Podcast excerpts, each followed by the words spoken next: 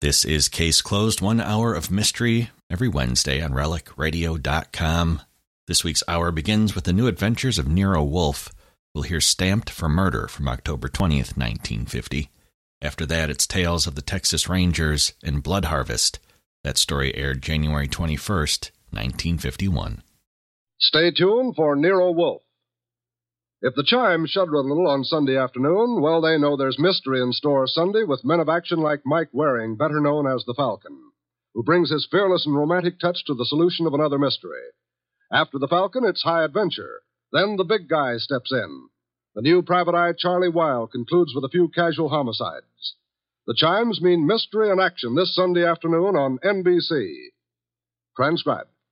My boss is the smartest and the stubbornest, the fattest and the laziest, the cleverest and the craziest, the most extravagant detective in the world, Nero Wolfe.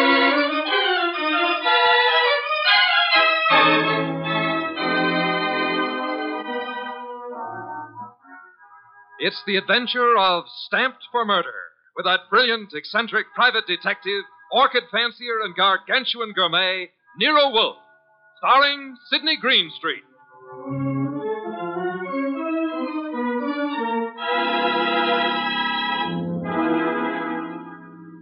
Instructions for this morning, Archie. Your notebook, please. First, Mr. Salinsbeck. Inform him that the Long Island peafowl he sent were most unsatisfactory. Peafowl's breast flesh is not sweet and tender unless it is well protected from all alarms, especially from the air, to prevent nervousness. Long Island is full of airplanes. Look, Mr. Wolfe, I, I uh, shall want a dozen chickens that have been raised on bluebirds and a fresh killed lamb for tomorrow. Uh, Mr. Wolfe, please listen. There's. Uh, Mr. Goodwin, be quiet, and then dinner on the following day becomes a problem. Mr. Wolfe, dinner any day is going to be a problem if we don't pay Sausenbach's bill. Then pay it. With what? The bank account's empty. Ridiculous. They were four thousand dollars yesterday. But you bought that shipment of orchid bulbs from Reinhold Gluckner.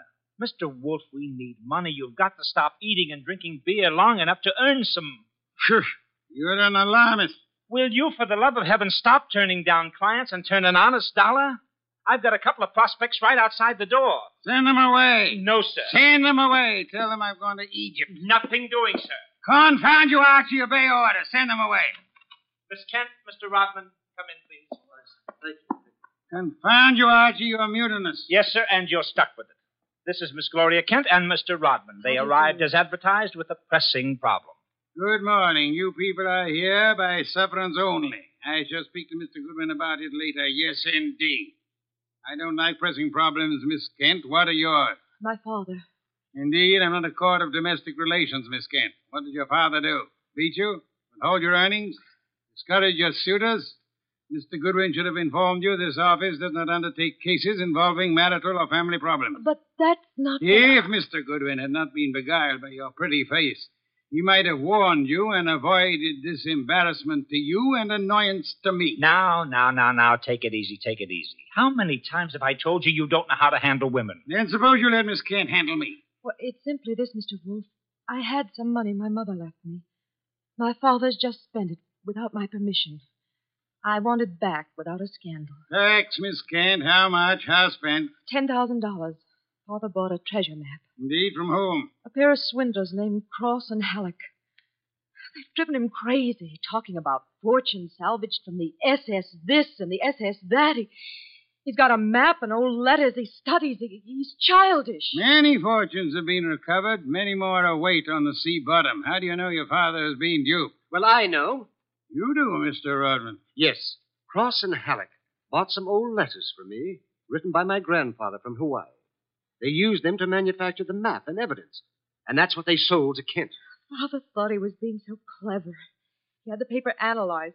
Of course, the document research laboratory said the letters were genuine. They were. But something new had been added. I'd have never known if Mr. Rodman hadn't told me. You're a party to the swindle, Mr. Rodman? I was not. I never knew what they were up to. Mr. Wolf, you've got to help me. I can't do anything with Father. I can't convince him. Even Mr. Rodman can't. No, Miss Kent, I'm sorry. This is not for me. But you must. You must. Not I... in my office, madam. No tears. Please, please, Archie, stop her. Okay, okay, okay. Archie, when Miss Kent has finished her disgraceful exhibition, show them out. How dare you walk out on us like Easy, we were- easy, easy. I know him. I know him. You don't. He gets into a panic when women cry, or else he's curious about what Fritz is cooking for lunch. Now, just uh, wait a minute, please. Oh, aren't you ashamed of yourself walking out like that on that poor kid? That hysterical gamma. She's lost all of her money. She needs help. I charge high fees, Archie. So charge a small fee. Do you want her to starve? Good heavens. Starve. How monstrous. I'm not kidding. While you'll be in here smelling your dinner, she and her father will be starving. I thought you were bringing me a paying client. Well, this is different. She's uh, You're beautiful. Archie, you're impossible. Oh, very well. Go back into them. Get names, addresses, facts. I am not committed to Miss Kent's case, but we'll see. The tribute I paid for your weakness for a pretty face.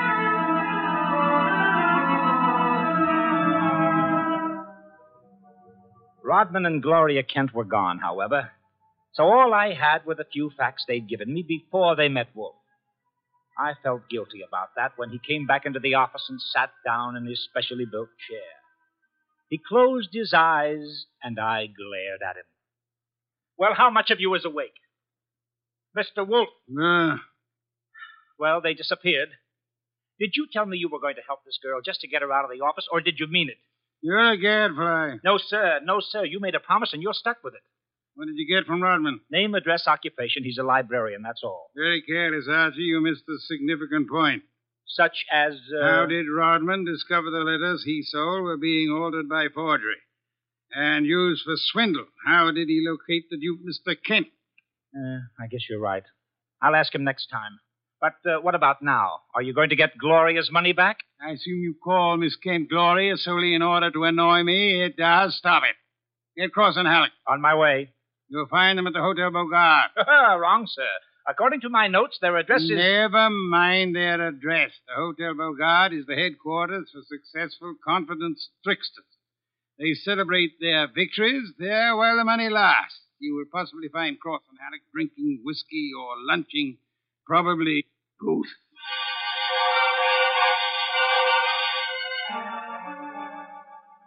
I located Cross and Halleck in the hotel bar and lured them back to our place on 35th Street.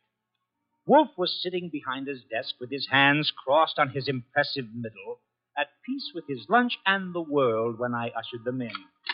He sat bolt upright and scorched me with a look. Good afternoon, Mr. Wolf. The tall one's name is Cross, the short one is Halleck. They uh, want to help me invest my money. Gentlemen, Mr. Nero Wolf. What? You're a wolf. Hey, what is this? Confound you, Archie. How drunk are they? Not too drunk for business. Let's get out of here. Come on. Wait a minute. You want me to keep him here, Mr. Wolf? Not by violence, Archie. Come back here, gentlemen. Unless you want seven years in the state penitentiary, You got nothing on us, Wolf. Nothing. I have the Kent case. That's a laugh. We're sitting pretty, sitting pretty. You are not, sir. You imagine you possess legal immunity. Mr. Kent believes you a grotesque balderdash and will not sue for fraud. Miss Kent cannot sue because she is reluctant to accuse her father of wrongfully obtaining her money. Ergo, you think you are invulnerable. Now listen. But you forget me. I'm a detective with a fee to earn. A big fee. Quiet, Archie. I am determined to get that fee. Therefore, as Miss Kent's agent, I can and will bring action against you. I'm indifferent to her tears or her father's disgrace. I'm indifferent to anything outside of money. You will return the $10,000 to me at once, sir, or you will be in jail by morning. you mean that? I do, Mr. Cross. Alec, come here.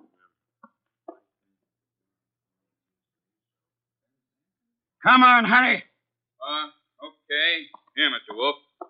Alec and I have decided we don't want to get in any trouble with you. Here's your ten grand. Uh, let's have it. Give the dough to Kent, Mr. Wolf, and get the letters and map back for us. You got a reputation for being tricky, but honest. We trust you. Come on, Alec, let's go. well, how about that? Preposterous. No, sir. Take a look. $10,000, genuine coin of the realm. That man crosses a fool. Does he imagine I'm to be fooled so easily? What do you mean he left the money? He surrendered too quickly, Archie. Too easily. And that money in the envelope he was carrying all ready to refund. Why? Well, maybe he's got a better sucker. I heard him mention a Ben Sanford. Nonsense. Does he need Kent's forged letters and map to cheat this Ben Sanford? Couldn't he prepare another set? Ah, I guess you're right. Something's fishy. In any event, it's no concern of mine, thank heaven. Uh, why not? I'm not committed to Miss Kent in any way. As a favor to you, I undertook to regain her money. I have done that. You may take it back to her and obtain the forged papers in return. But uh, Silence, Mr. Goodwin. Go to your red-haired charmer. Leave me in peace. I intend to spend this afternoon with my New World Atlas. I left him 3,000 miles up the Amazon with his magnifying glass and drove up to East 69th Street. The Kent house was a broken down little brownstone, and as I went up the stoop, the door opened and Gloria Kent burst out like a skyrocket. Hey, Miss Kent, easy, easy. Let me. Let go. What's wrong? What's wrong? Wrong. Wrong. Nothing is wrong. Nothing at all. Well, how about seeing your father? You want to see my father? Come inside. Oh, for the love of heaven. Come what- inside, Mr. Goodwin. I'll introduce you. He's in a back room. Come right through the living room. What else came through this living room? A hurricane? No, Mr. Goodwin. Something else. There's my father, Mr. Goodwin. What in the devil? He's dead. His throat's cut. This is Archie Goodwin from Nero Wolf's office. He and his boss refused to help while they could. Maybe he can help you now. Stop it. All I'm good for now is revenge, that's all. Stop it. Archie. Stop it and look at me. When did it happen? I don't know. When did you find him? Just now. Keep looking at me. Who went through this house like a hurricane? You? No. Where did you go after you left the office? The laboratory. What lab? Document research. The place that checked the map. How long were you there? Until an hour ago, I was with Mr. Rodman. Keep looking at me. And then? I had lunch With Rodman? alone, and then I came home. All right. All right, now listen to me. I want you to go to Mr. Wolf's house right now. Have you got cab fare? Yes? All right, take a cab. I've got to stay here, but I'll call Mr. Wolf and tell him you're on the way. Now get.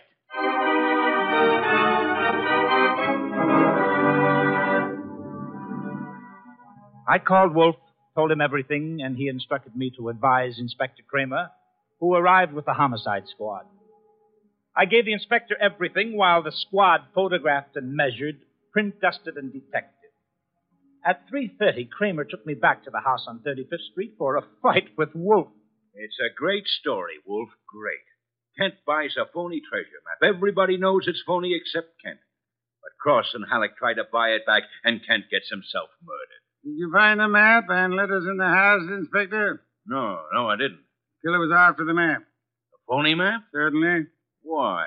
Well, if we knew that, we would know why Cross and Halleck so willingly paid back the money and why Kent was murdered. Maybe it's not phony. I'd better see the girl now. No, you fancy her for the murder. Well, I'll know after I ask a few questions. Tonight. She's had a shock, Mr. Kramer. She needs rest. Look, Wolf, I want her. Why bother with her when there's so much to be done? Yes, such as? Cross and Halleck, find them. And the mystery man they spoke of, Ben Sanford. These are the men you want now, not this poor, overwrought girl. Yeah. All right. The girl will be here for questioning tonight, though, huh? Tonight, Mr. Kramer. Okay. You'll hear from me later on. well, you buffaloed him out of that, okay. Say, uh, why don't you want her questioned? Is she guilty? I don't know.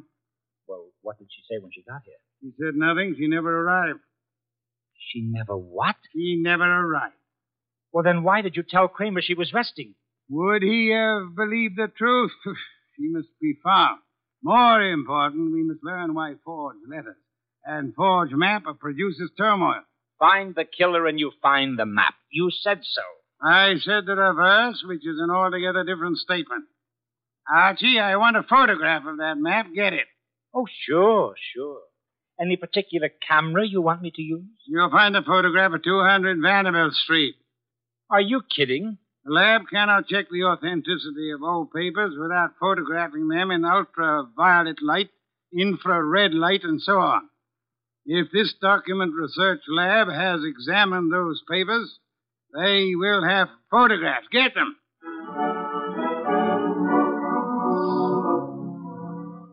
He got out of his chair and waddled back to the house elevator. It was four o'clock and time for his regular afternoon session with the orchids. I drove down to the document research laboratory on Vanderbilt and got such a shock that I grabbed the office phone and dialed Wolf at once.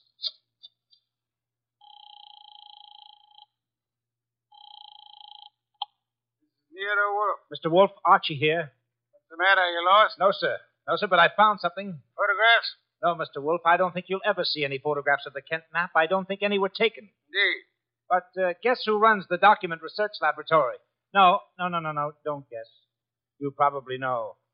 A man named Ben Sanford, and he's sitting right here looking at me. Bring him home with you. Home? But it's four in the afternoon. This is the sacred hour when you pray over your orchids. Then Mr. Sanford can join the ceremony.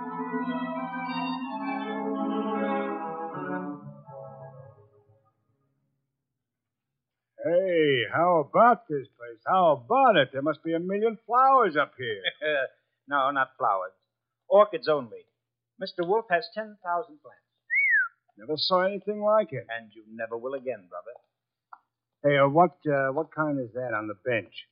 Oh, that. That's our pride and joy. Oh, Odontoglossum harianum.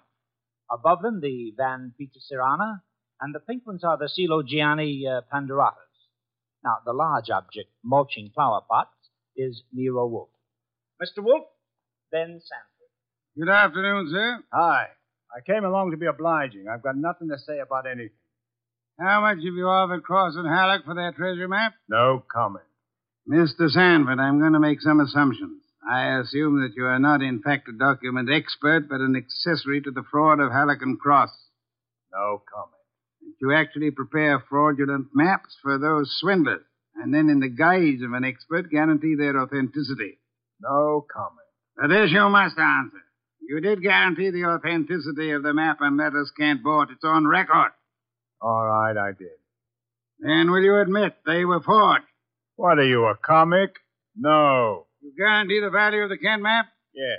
As an expert? Yes. Then you've convicted yourself of murder. Murder? What is this? Mr. Kent was murdered, sir, evidently for the map and letters he bought. But of all persons involved, you alone believe in the value of the map. No one else does. Therefore, you alone would have murdered Kent for the map. For the love of. Now, wait a minute. Wait a minute. chew it over, brother. Chew it over. Either way, he's got you. Okay. Okay, you. You want me to level? Here it is. Level, Hucky. Okay, boss. Thief type talk. It means tell the truth. It's like you say. The letters were bought from Rodman. I forged the map and evidence on them. I guaranteed them to Kent. The swindle. The letters are without value? Oh, sure, they're old, that's all, from 1851. Just tired family gossip and stuff. Indeed. There we have the problem again, Archie. Mr. Kent is swindled with a map and letters that are known to be worthless. He alone believes the fantasy of the treasure. There isn't any treasure, never was. Yet Cross and Halleck refunded the swindle money so eagerly. It is obvious they want those worthless documents back badly. Someone else wants them so bad he murders Mr. Kent. Why? I don't know. Archie, we must find the girl. There's a chance he turned to Mr. Rodman for refuge. I'm sorry you'll have to go there at once. If the girl isn't there, bring Rodman.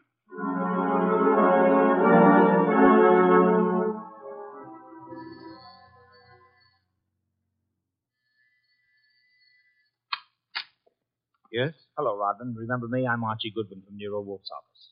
Oh. Oh, yes, good. I came to get Gloria Kent. There's been a change in plans. Tell her to come out, please. Gloria? Well, she's not here. Why should she be? Haven't you heard? Heard what? Well, I guess you'd better come down and see Wolf. Uh, Mr. Goodwin, I'm afraid I can't. I'm rather busy. Look, Rodman, maybe you ought to know. Old man Kent was murdered. What? Yes, yes, just after you and Gloria left us. Kent murdered? Hello. Well, this is awful, Mr. Goodwin. You It's- want to see Mr. Wolf now? Get your hat. Murder. Well, Oh, believe me, I never wanted this. I, I'm going to tell Nero Wolf the whole mess, every word. of it. Okay, then. Come on, let's go. Oh, Yes, of course. Just a minute. I'll get my hat in the bedroom. Murdered? Killed? I never dreamed. Oh. on, Rodman. Come on, Rodman. Come on. What? I didn't hear you. Oh, Rodman. What the. Oh, Rodman. Oh, Rodman. Good Lord. What next? Come on, come on. This is Nero Wolf. Archie here. We've had a tough break. Yes? While I was waiting for Rodman at the front door, he went into the bedroom for his hat. The killer was there. How do you know? He cut Rodman's throat. Devil. The back window was open. It's a ground floor apartment. He was out and gone before I had a chance. Archie, where were your wits? Let me alone. I've had a man murdered 20 feet from me. You think I'm cheering? Kramer is here, and he has news for us, Archie. Could not locate Cross and Halleck in their apartment. They had not been home all day. The maid informed him that she was waiting for her weekly salary. Well, so what? She was most angry and peppery, Mr. Kramer informed me. Red pepper? Exactly. Okay. Okay, maybe I know what you mean. I'll try to deliver the goods this time. Goodbye.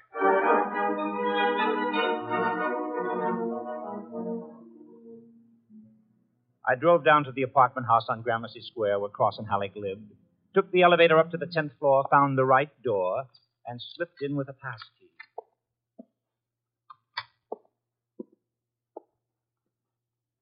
Come on out. Come out wherever you are. I know you're in here. You fooled Kramer pretending to be the maid, but you didn't fool Wolf. You'd better. Gloria! Cut it out! Cut it out, you idiot! Lay off! Archie, Archie, you dope. Archie Goodwin from Nero Wolf's office. Remember me? Go. Give me the gun, Gloria. Give it to me. Ah, That's right. Who, uh, who did you think I was? Alec, Oh, brilliant. So Wolf figured you out, huh? Well, you are a brave girl. They killed your father. You came up here and waited for them. You were going to kill them right back, huh? Oh, that red-headed temper. And you bluffed Kramer into thinking you were the maid. I had to do something. It was the only thing I could think of. To come here and kill him. Well, you're coming home with Archie. And just remember one thing. When Wolf's working for you, don't try to do any thinking. It only gets in Wolf's way.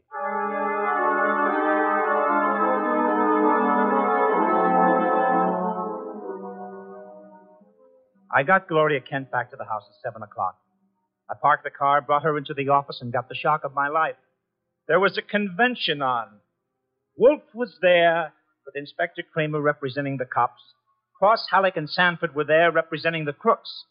When Kramer saw Gloria, he scowled first at her and then at Wolf. So it was a slick one after all, Wolf. You didn't have the girl. You had no intention of producing her. Please, Mr. Kramer, that can wait. There are other matters more important. I dine at eight. That leaves me one hour to solve your murders. Murders? More than one? Yes, two.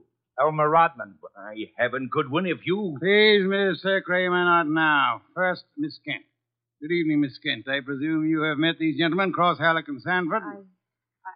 Yeah, I'll take your purse, please. Well, why? I. Uh, don't think me as naive as Mr. Goodwin, miss.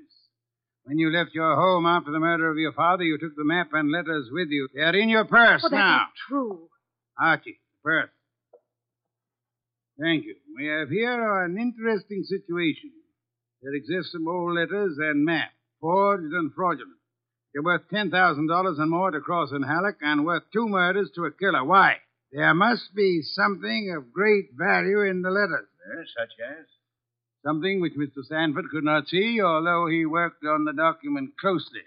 Yet something which could be made manifest. What is the answer, Miss Kent? You know it? I swear I don't. Secret writing, Archie. Bring the chafing dish from the dining room. Right. Secret writing? I saw nothing when I worked on those letters. Naturally, Mr. Sanford, the writing is invisible. The heat is an agent. It makes most forms of secret writing visible. The chafing dish, boss. Thank you, Archie. Place it before me and light it. Right.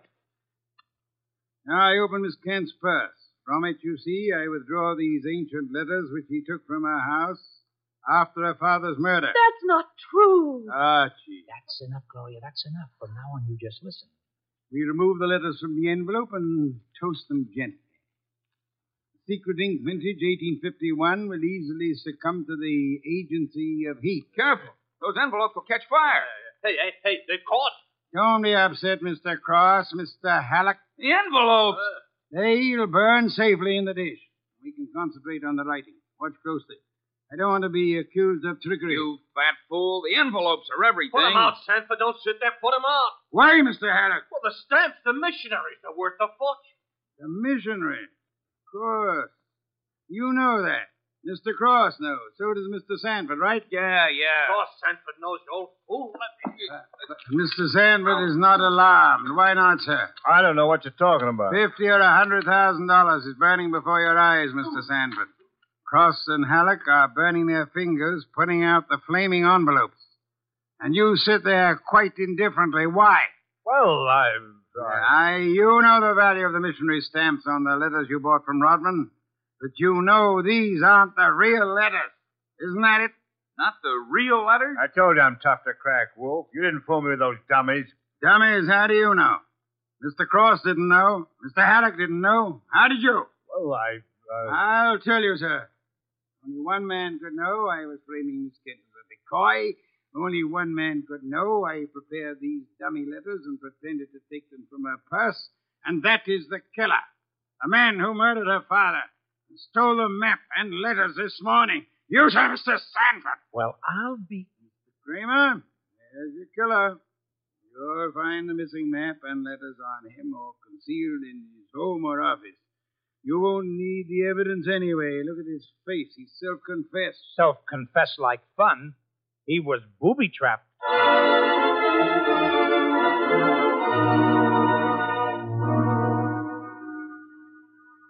No, Mr. Crane. Not a complicated case, really. Very simple. Elmer Rodman sold a packet of old family letters to the swindlers for a small sum. They used the letters to perpetrate their fraud on Miss Kent's father. And the stamps on the letters were valuable? They were a special Hawaiian issue 1851, Miss Kent. Nicknamed missionaries because missionaries used them for writing home. They're extremely rare stamps worth upward of $25,000 each. Hey, Eh, no wonder they were worth two murders. We found five of them on Sanford. Excellent. Somewhere or other, Rodman discovered the value of the stamps after he sold the letters. In his effort to get them back, he communicated his discovery to the swindlers, Cross, Halleck, and Sanford. So that's why they refunded the money so fast. Precisely, in an effort to have the sale rescinded. Rodman sought out Kent and tried to convince him of the fraud. Alas, he would not listen to the truth, Mr. Kramer. Oh, I get it. While the others were hassling around, Sanford tried to steal a march and quietly resorted to murder. Ah, there you have it. Ha ha! Great job, boss. Great job. So Gloria not only gets her ten grand back, but uh, five times twenty-five, which is about one hundred and twenty-five thousand worth of goodies. Now, figuring your rates by the hour, that means you've done a gratis job worth about. Yes, um, Kent. I did not, nor will I demand a large fee for what I have done. I will not go back on my word.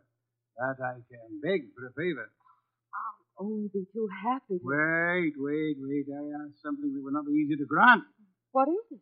Will you use your red hair, your pretty face, your admirable figure, and your ample fortune to lure Mr. Goodwin away from this house tonight? I would like to enjoy my dinner in peace. That won't be difficult, Mr. Wolf. Let's have an understanding right now, Gloria. Difficult for you or for me? I'll be delighted. Indeed. To spend an evening with Mr. Goodwin, there is only one word for you, Miss Kent. Intrepid.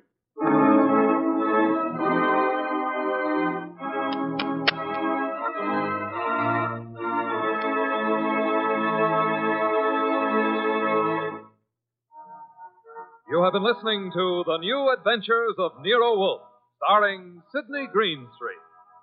Tonight's story by Alfred Bester was based on the famous characters created by Rex Stout, produced by Edwin Fadiman, and directed by J. Donald Wilson. In the cast were Wally Mayer as Archie Goodwin, and Gene Bates, Howard McNair, Jay Novello, Larry Dobkin, Bill Johnstone, and Herb Vigran. Music by Josephine. Next week at this same time, Nero Wolf and Archie will bring you The Case of the Careworn Cup. Don Stanley speaking. The preceding was transcribed. Three chimes mean good times on NBC. The chimes ring for Dennis Day and Judy Canova tomorrow night on NBC. Also, Judy Canova prepares to go operatic tomorrow because her special guest is Itzio Pinza. This is Chester William Bendix Riley. The man called X follows on NBC. The National Broadcasting Company presents Joel McRae in Tales of the Texas Rangers. Tonight, transcribed from Hollywood, another authentic reenactment of a case from the files of the Texas Rangers.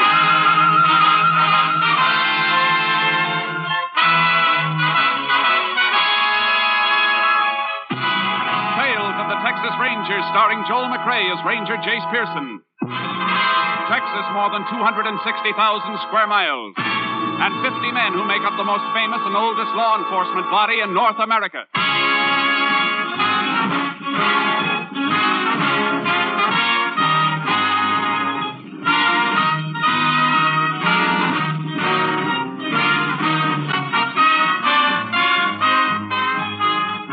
Now, from the files of the Texas Rangers come these stories based on fact. Only names, dates, and places are fictitious for obvious reasons. The events themselves are a matter of record.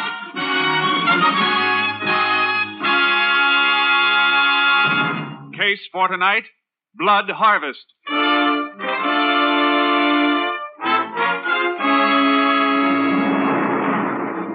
It is a moonless midnight, September 16th, 1947. A truck without lights is parked in a cultivated field several miles from Fairvale, Texas. In the darkness, two men are perspiring freely as they load bales of seasoned alfalfa Hmm? onto the truck. How many more we got to go, Slim? Uh, 15, 20. That's all. Now we can get it all on here then. This'll be the last load. That suits me fine. The sooner you get off the place with it, better. Come on. Yeah, whoa! Take it easy, will you, Slim? How about time out for a smoke? Smoke? You out of your mind, Trent? Oh, we're a half mile from the house, and besides, you said Mullen was asleep. Look, don't give me an argument. All right, all right, but I moved more than 200 bales of this stuff tonight. I'm going to rest for a minute. If you don't like it, load the rest of it yourself. Okay, don't get hot about it.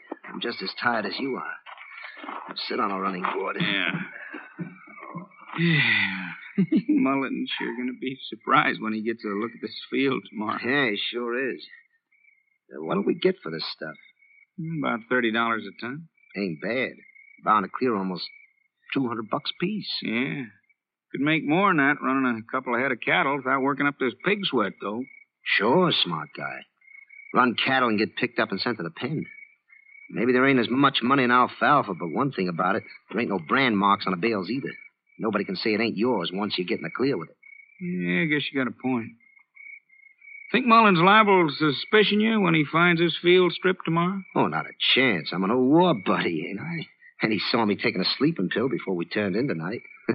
At least he thinks he saw me take it.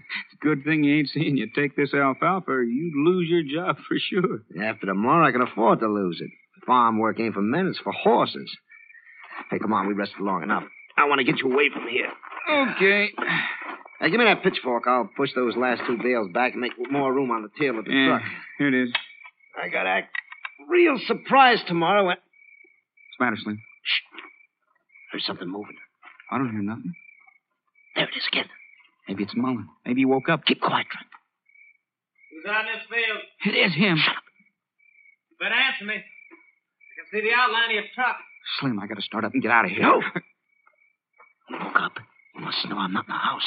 So pile in the truck and come with me, quick. Hey, go to jail, lady. You fool, no.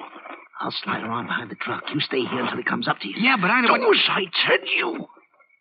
Who are you? Talk up fast. It's me, Mullen, Harry Trent. Harry Trent, huh? You lost, Trent?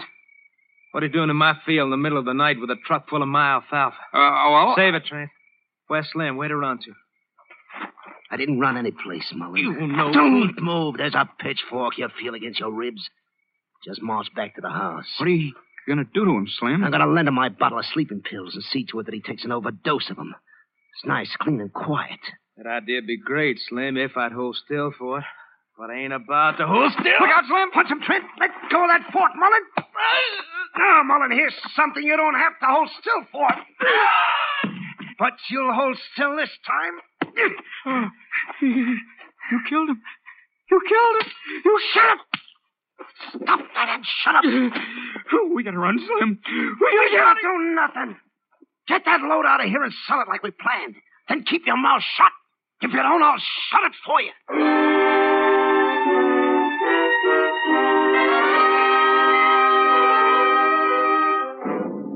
Just before dawn of the next morning, a hound from a neighboring farm came across the body of Robert Mullen. Its baying attracted its master, who called the sheriff. The sheriff requested aid from the Texas Rangers. Ranger Jace Pearson was assigned. There's a body, Ranger.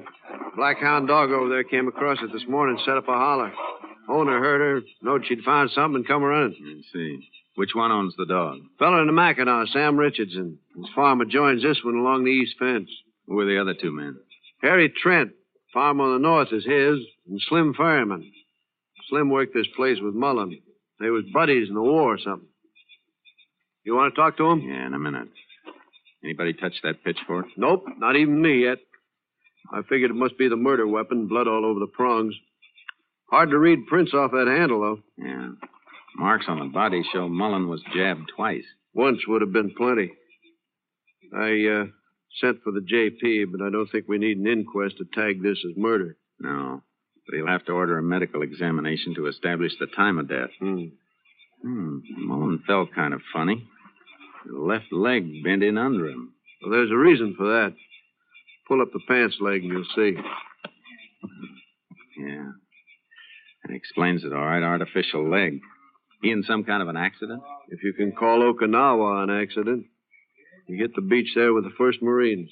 Lost a leg and an eye. Left eye's glass. He could have picked an easier life than farming. Did he have any family?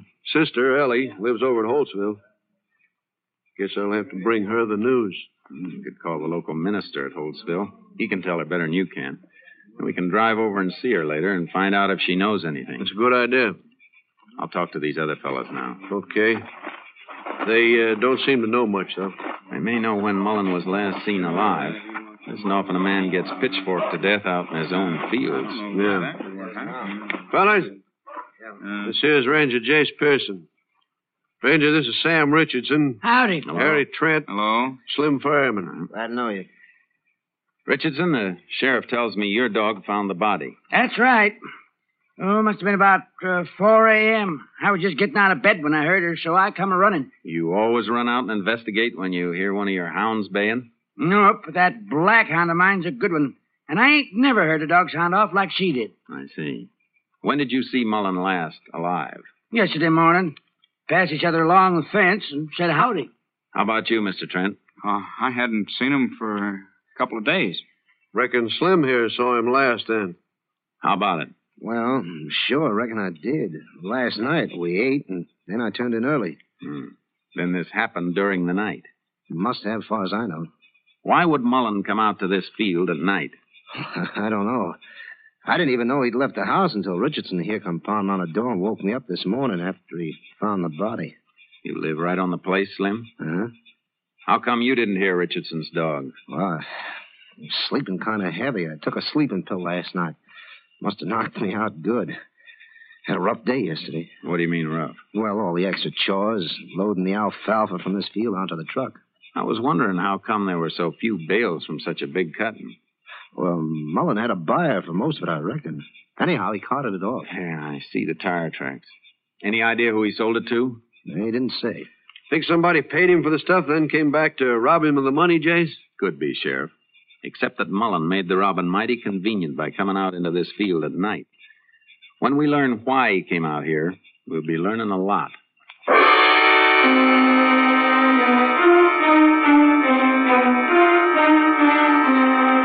After a while, the justice of the peace showed up and took charge of the body.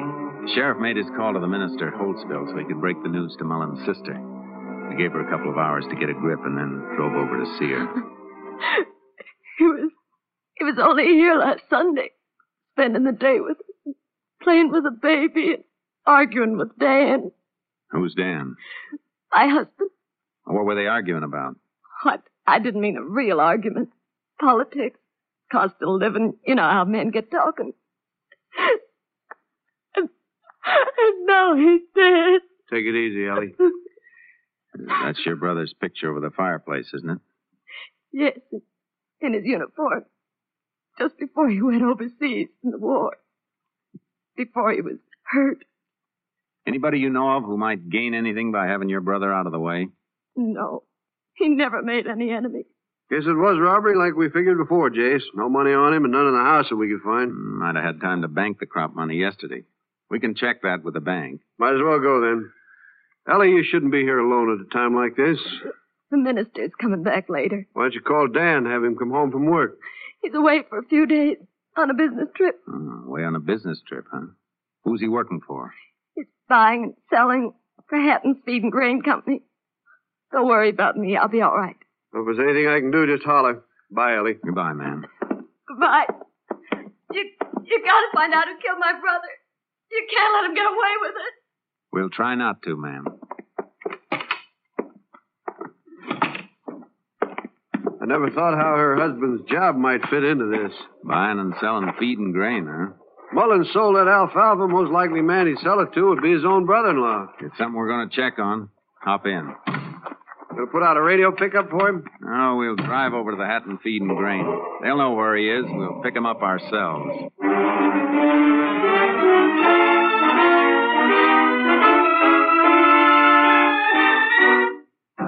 Hatton's Feed and Grain Company told us the area that Mullen's brother in law Dan was working. We caught up to him next morning making a selling stop at a dairy farm. That must be Dan's car there by the barn. Hatton Company emblem on it. Yeah, let's find him. There he is. Other end of the barn, leaning on a stall. Must be the owner he's talking to. Call him down here. We don't have to. He sees us coming this way now. Uh. Watch out for any sudden moves, just in case. Howdy, Sheriff. Looking for me? Ranger and I'd like a word with you. Uh, reckon it's about Ellie's brother. You heard about it, huh? Yeah, on my car radio this morning. I called Ellie a little while ago. She told me you'd been to see her. A couple of stops I just got to make around here, and then I'm heading for home. When did you see Mullen last? Two days ago when I started out on this trip. You stopped by his place? That's right. Social call or business? Business. Made a bid on his alfalfa. We just about finished sweating, ready to be hauled for storage. How'd you pay him for it? By cash or company check? I didn't pay him for it, Ranger. He said it wasn't for sale. You better be sure of that, Dan. What do you mean? He means that that alfalfa was sold and moved just before Mullen was killed, the same day you stopped there. Whoever told you that's a liar. Mm-hmm. It's no lie, Dan. We saw it with our own eyes. Everything was hauled from there except maybe a dozen bales. I don't care what you saw. I know that alfalfa wasn't for sale to me or anybody else. What makes you so sure of that? I'll tell you what makes me so sure. You can check it with the bank. Bob told me he'd made arrangements for a bank loan to buy 20 head of dairy cattle. That's why I'm sure. He was getting them in next month, and he needed that alfalfa for winter forage. He couldn't have sold it, not to anybody.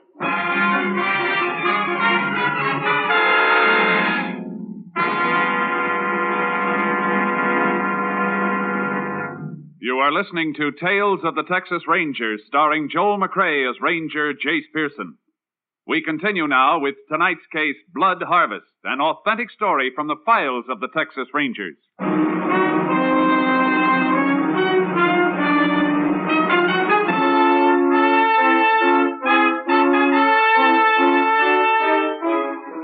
Mullen's bank verified the loan for buying the dairy herd.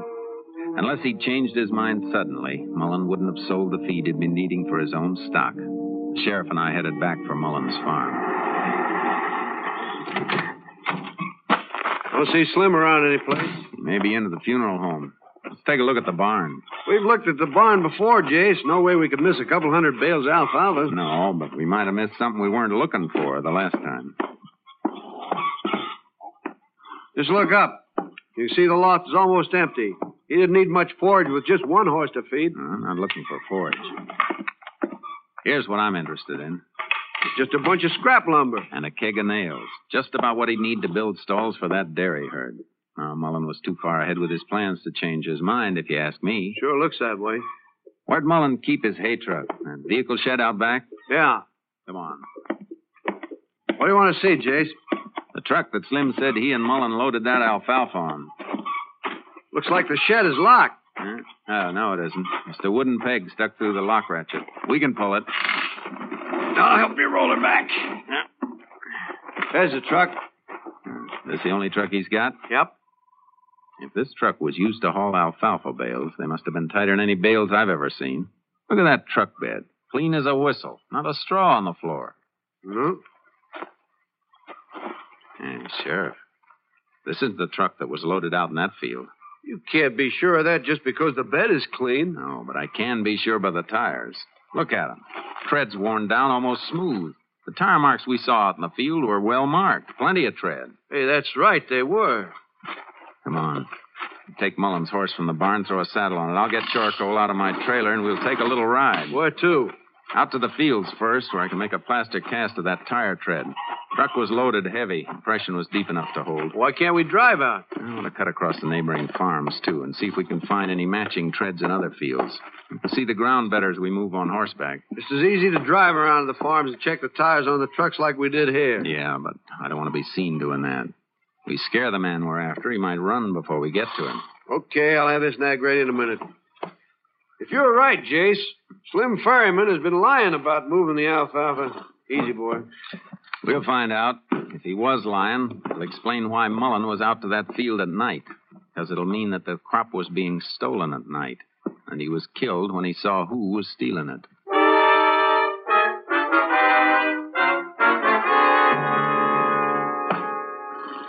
How long does it take that cast to dry, Jace? Yeah, be ready in a minute. Liable to be a lot of truck tires with that same tread. Sure, but this piece I'm making a cast of has a cut mark across part of the tread. Oh, I see. Find that same mark again someplace else. We can make another cast and use for evidence. Here, this is dry now. How's that, Sheriff? Good, clear impression, Jace.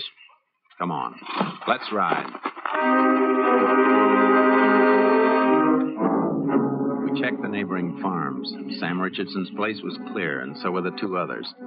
And we cut through the north fence to Mullen's farm and into the acreage owned by Harry Trent. Looks like Trent moved his alfalfa crop too, Jace. Fields are clear. Yeah. Where's the farmhouse? Other side of that patch of trees. Good. That'll keep us covered. Keep your eyes on the ground. Right. Hey, hold it. Ooh. Hold it. What is it? Nothing.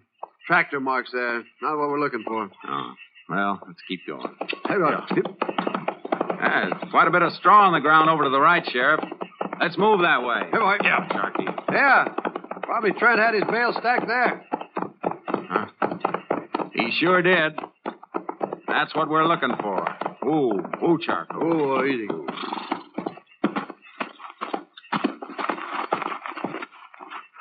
Kind of dim, Jace, but they're the same tread, all right. Yeah, it looks like the same cut mark in the tread. I'm going to make another cast. Then after dark, we can slip in and take a look at Trent's barn and his truck.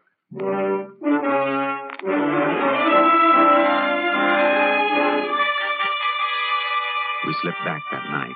Trent's truck tires were the ones we were looking for, heavy duty. We went from the vehicle shed to the barn. Pretty dark night, Jace. Hardly seeing here either. Yeah, I don't see enough to find what I want. There's a ladder to the left. Right, here it is.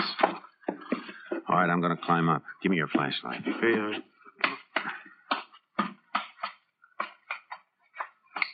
Anything up there? Just a few bales. I reckon Trent sold most of his alfalfa crop, too. Even if he had Mullen's crop here, no way we could prove it. That's where you're wrong, Sheriff. If Trent had it, we're going to prove it.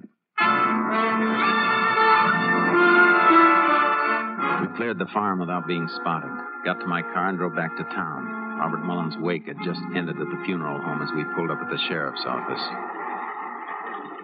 We didn't have to be so careful out at Trent's place, Jace. There he is going toward his car. Must have come in to pay his respect. Ah, he just came out of the door of that cafe. Oh, and look who's in there at the counter. Slim Ferryman. Yeah, we could use some coffee. Come on.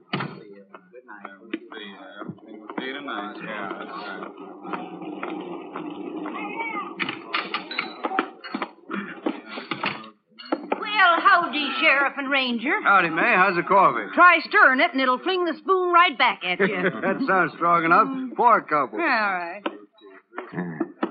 Mind if we sit with you, Slim? Help yourself. Yeah. Got a line on who killed Mullen yet? No. Too bad Mullen never mentioned the name of the man he was selling that alfalfa to. No, too bad. You think he might have mentioned it to one of the neighbors, Sam Richardson, maybe, or Harry Trent?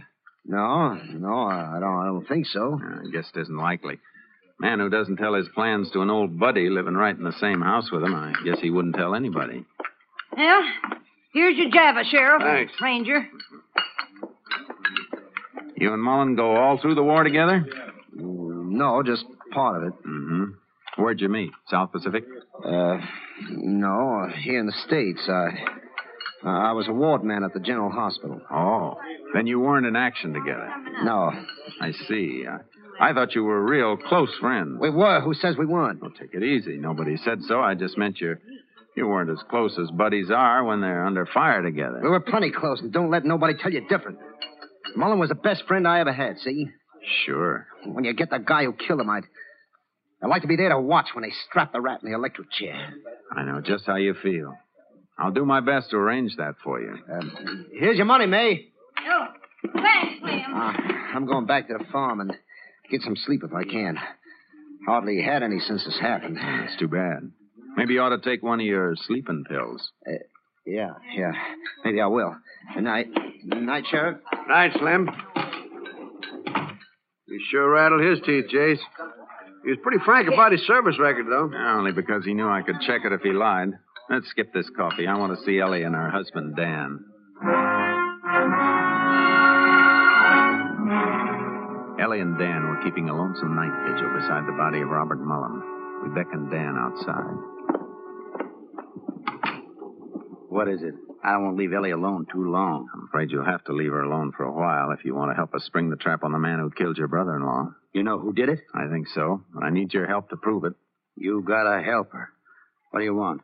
How much acreage did Mullen have in alfalfa? Looked like seven or eight acres. Eight's right. You know how much it yield? About two ton to an acre, 16 ton all told. That's a good yield for this year. He took good care of his land. Why? I'll tell you in a minute.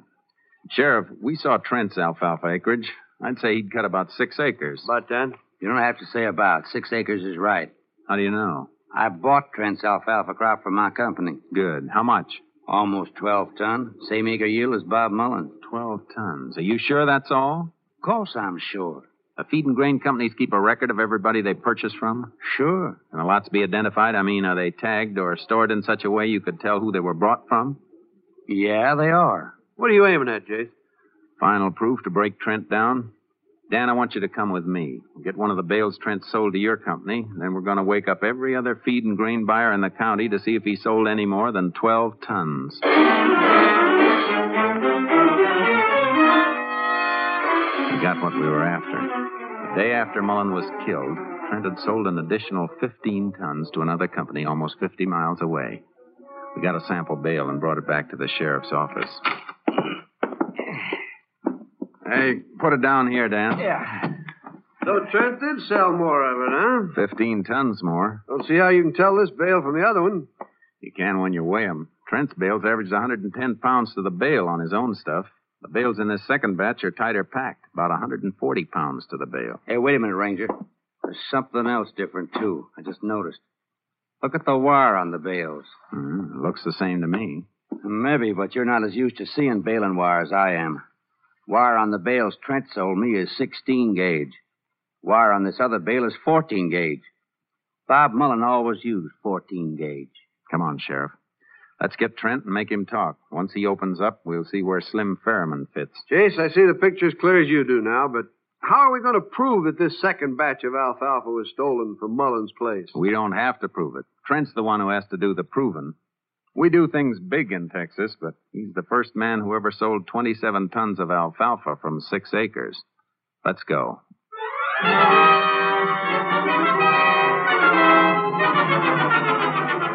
It was still dark when we turned in the road to Trent's farmhouse, and a light went on inside as we came to a stop. Trent came to the door. Oh, oh, it's you fellers. I heard a car. I... You thought it was somebody else? No, no, no, I didn't know who it was. Oh, I thought you might be expecting Slim Fairman. Uh, No, no, why would Slim come here? Take a few lessons in farming, maybe? So you could show them how to raise 27 tons of alfalfa on six acres? 20. You must have raised that much, Trent, because you sold that much. The 15 tons of it belonged to Mullen. He baled heavier and used 14 gauge wire while you used 16 gauge. Uh, I bought Mullen's crop. Why would he sell it to you instead of his brother-in-law, Dan? I mean, uh, I, I hauled it for him. He thought the price would be better someplace else. Not enough to haul it 50 miles. And besides, you made that sale yesterday, after Mullen was Oh. killed. I had to do it. I was in a trap. If I told you about it, Slim Ah, would have killed me. Did he kill Mullen? Were you an eyewitness? Yeah, yeah, yeah, yeah. I saw him do it. I never touched Mullen. Where's Slim now? I, I thought you were him when you drove up. He's coming here this morning. I got to check for Mullen's alfalfa, and Slim was going to pick it up and take it someplace for cash. And There's a car coming now, Jason. Handcuff Trent to the doorknob of that closet, quick. Right. I didn't kill him. up! Come on, Sheriff. Slim won't stop. He'll see my car as he makes the turn for the house. He saw it. He's turning around. Get his tires. That stopped him. He's running for it, Jason. Move off to that side. The car is shielding him. Right. Stop running, Slim. You can't beat a bullet. He ducked into the barn, Jason. Circle in from the side and keep the door covered. I'm going in after him. ray of dawn was washing across the sky, but the barn was in deep shadow. I slipped in along the side wall and moved slowly toward the stalls. I didn't see what came at me. I just sensed it hurtling through the air, and I threw myself to the side, hit the ground, and fired. You get him, Jason? You all right? Yeah. He threw that sickle at me from the stall. I didn't see him. Don't even know how I hit him. I just felt it coming and fired. Mighty good aim. He's dead. So is Bob Mullen. Let's get Trent and take him in.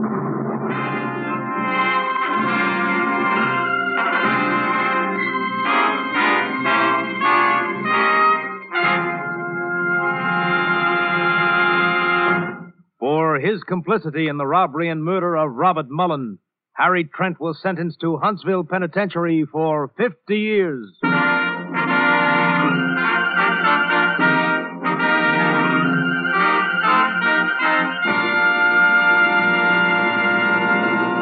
And here again is the star of our show, Joel McRae, with another interesting story about the Texas Rangers. The equipment of a Texas Ranger includes a pair of six guns, a rifle, a shotgun, and other weapons, not to mention his horse, horse trailer, automobile, and scientific crime detection apparatus. However, there's been a fictional addition to the equipment as the result of motion pictures, an addition that has the Rangers scratching their heads ruefully. It came to the attention of one Ranger recently as he passed two small boys on the street. The small fry turned to stare at him. The Ranger got quite a shock when he heard one of them say, Oh, shucks. He ain't a real Texas Ranger. He ain't got a guitar. Well, such is the influence of modern fiction. But fortunately, the criminals know the truth. When they see a real Texas Ranger, they don't look for a guitar. They look for the quickest means of transportation. They want distance, not music. Good night, folks. See you next week. Next week, Joel McRae in another authentic reenactment of a case from the files of the Texas Rangers.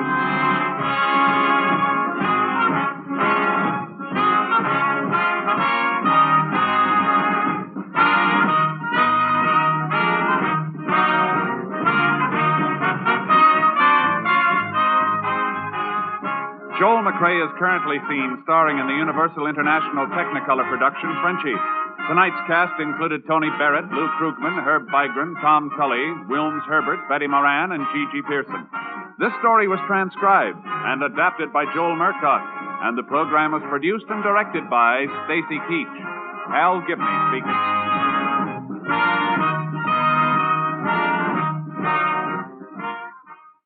Three chimes mean good times on NBC. Here's news of two outstanding musical events. This Saturday, January 27th, Arturo Toscanini begins the first of a new series with the NBC Symphony. And starting Monday, January 29th, the Boston Pops Orchestra will be heard in a new Monday evening concert series. They call infantile paralysis the visible crippler. It strikes without mercy any place, anywhere. You can fight him with your dimes and dollars, though. Send them today to your local March of Dimes headquarters. Join the 1951 March of Dimes. Remember, Arturo Toscanini once again conducts the symphony next Saturday on NBC. That's case closed for this week. There's more from Nero Wolf, Tales of the Texas Rangers, this podcast, all of the other Relic Radio podcasts, and a shoutcast stream with even more old time radio, all at relicradio.com. Like to help support this and all of that? Visit donate.relicradio.com or click on one of those links. My thanks to all who have helped out. Thanks for joining me this week. I'll be back next Wednesday with another hour of Case Closed.